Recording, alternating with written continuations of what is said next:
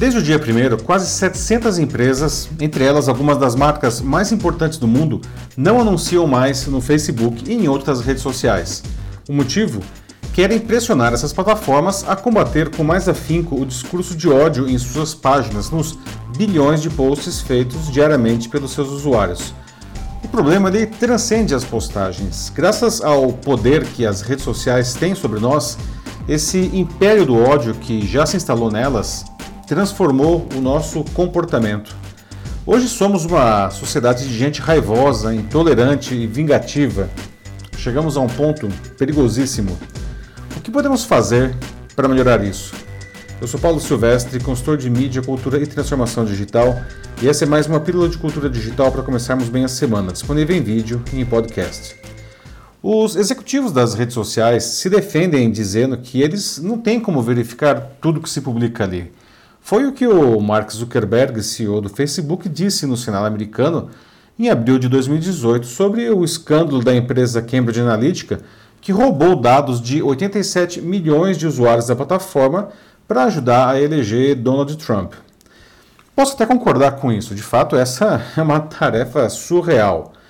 Mas essas plataformas precisam fazer muito mais que estão fazendo, seja com sistemas automatizados sejam com equipes dedicadas a combater o ódio em suas páginas. E o motivo é que a sua onipresença na vida de todos está transformando as pessoas em seres humanos piores. Houve uma época em que, quando não gostávamos de alguém, simplesmente ignorávamos a pessoa. Depois, a coisa piorou. As pessoas começaram a falar mal dos seus desafetos.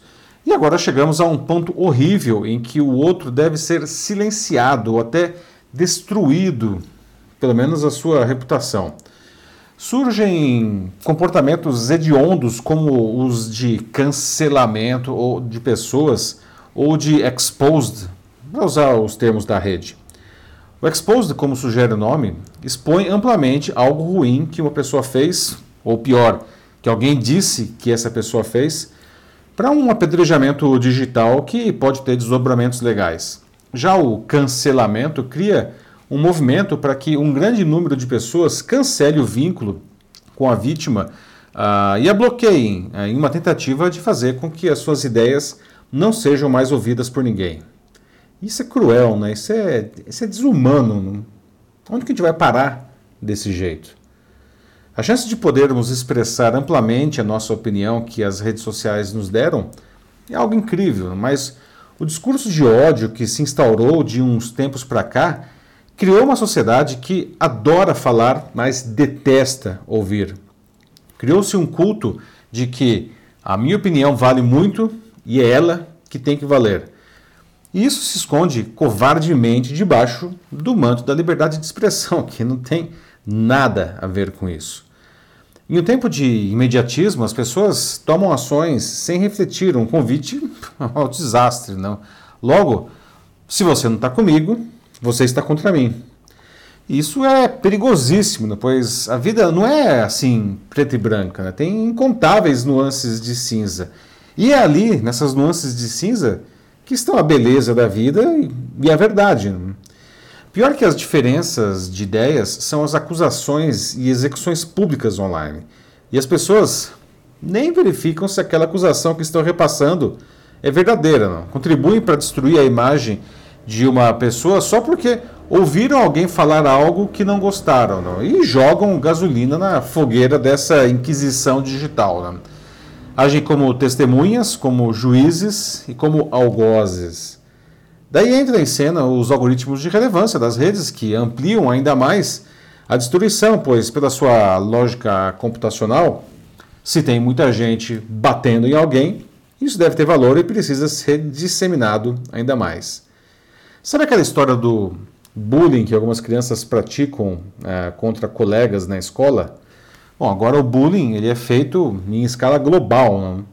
E muitas vezes é criado e incentivado por pessoas famosas e até autoridades. Aliás, trata-se de uma característica de regimes autoritários isso, né, que não toleram quem pensa diferente. Isso se viu pela primeira vez com força na ascensão do nazismo, em que o Joseph Goebbels, que era o ministro da propaganda do Adolf Hitler, calava todas as vozes dissonantes do regime, começando pela imprensa. Né? É por isso que os valores pregados pelo partido pareciam então legítimos e corretos, né? por mais que hoje eles nos soem como absurdos. Né? Isso me lembrou um caso que aconteceu em janeiro de 2018. Né?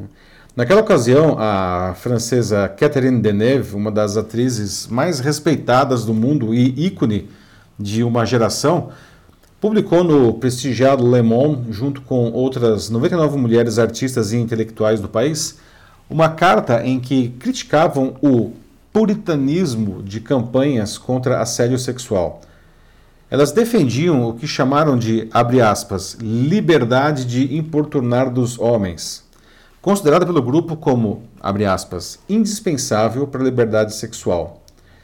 Elas disseram textualmente no manifesto: o estupro é crime, mas o flerte insistente ou desajeitado não é um delito, nem o cavalheirismo uma agressão machista.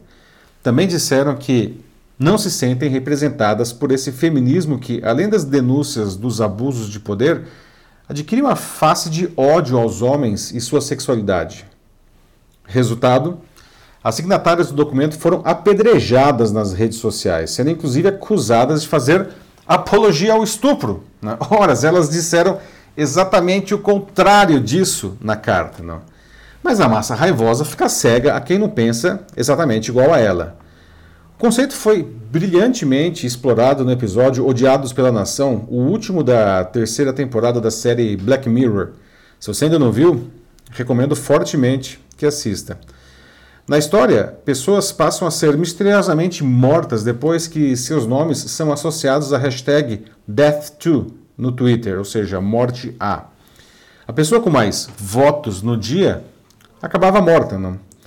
Criou-se então um perverso jogo em que qualquer um podia literalmente determinar a morte de alguém que não gostasse, qualquer que fosse o motivo, não é? Simplesmente tweetando o seu nome com a hashtag. Metaforicamente falando, é o que a gente está vivendo hoje. Né?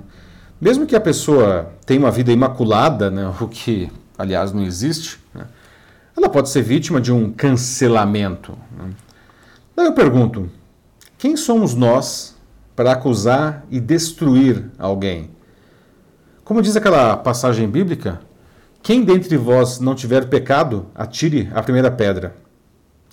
Não podemos entrar nessa onda de ódio e intolerância. Né? Isso é uma afronta e um seríssimo risco a uma sociedade organizada. Se todo mundo que se sentir incomodado tiver o poder de um canhão para alvejar os seus desafetos, a gente vai viver um cenário de caças bruxas, não? As redes sociais deram voz a todos e isso é maravilhoso. Mas a gente não pode usar esse direito para criar uma nova versão dos tribunais da Santa Inquisição. Ou em breve a gente vai estar tá queimando mulheres em praça pública só porque elas são ruivas. Né? E assim como acontecia naqueles tempos sombrios, quem em um dia condena poderá ser queimado no dia seguinte. Basta um desafeto lançar uma suspeita. Ao invés disso, eu fico com o que cantavam os Beatles, All You Need Is Love. Convido você a fazer o mesmo. É isso aí, meus amigos. A despeito de tudo isso, as redes sociais são incríveis para construir uma boa reputação. Esse, aliás, foi o tema do meu mestrado que eu defendi pela PUC na sexta passada agora. Isso vale para empresas, para cada um de nós. Então, eu lhe pergunto, como anda a sua reputação e a de seus negócios nos meios digitais?